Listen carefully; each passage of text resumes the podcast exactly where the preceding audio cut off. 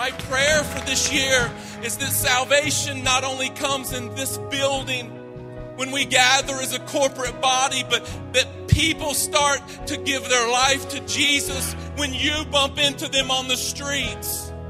On a Tuesday, people start to surrender their life to Jesus because you have something that this world needs, and God has placed you here to give it to them. Guys, today is a huge day in the life of this movement of God. And so, what I share with you now is not something that I say to you flippantly, it's something that I have been praying about.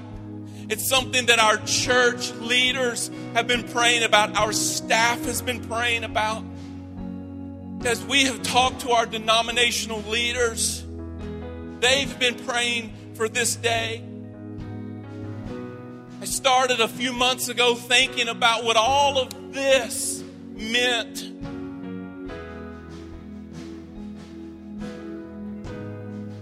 I was in Israel a couple of months ago and I started to notice some things.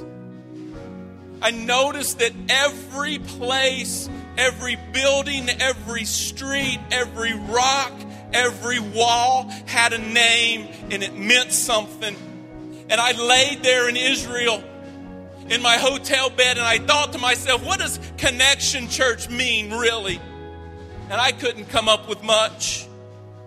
And God started to wrestle with me and I started to wrestle with him about what does our church mean to our community? And I started to think about all that we do and all that we talk about. I started to think about all of the food that we serve people.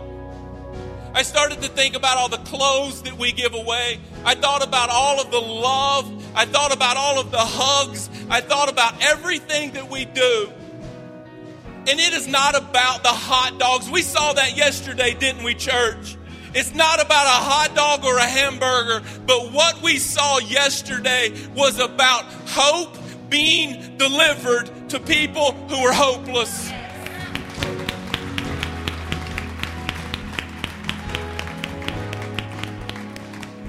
And so, after a lot of prayer and wrestling, today I want to announce to you that the reason God has been wrestling with me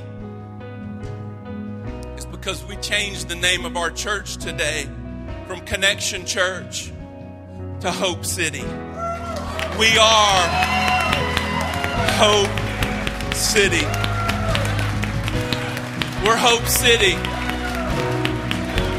because what we are about is hope in the name of Jesus. I need you to look at the screen real quick. Find a screen, a picture. I want you to see those three lines. Listen, this is for you. Those three lines are very special to me. And they're going to be very special to every single one of you. I can promise you, Corey and Jeff, who I got to pray with here today, those are very special lines to you. I don't know who was being prayed for over here, but I know Corey and Jeff. Listen to this. Corey and Jeff. Corey, you're up there. Listen to this. Those three lines. Jeff, you're back there. You listen to this. Those three lines represent something. You see, that's an algebraic symbol. And that symbol means identical to. So when you look at that, I want you to think that you are identical to Jesus because that is the gospel message in its finest. You are no longer not fit for use in God's kingdom. You are no longer full of shame. You are no longer broken. You are no longer a sinner. You are no longer an addict. You are no longer, and you fill in the blank. In Jesus Christ, you are identical to Him. And when God looks at you, listen to this. God looks at you, he no longer sees your old self, but he sees his son Jesus Christ in you. In church, what greater hope is that?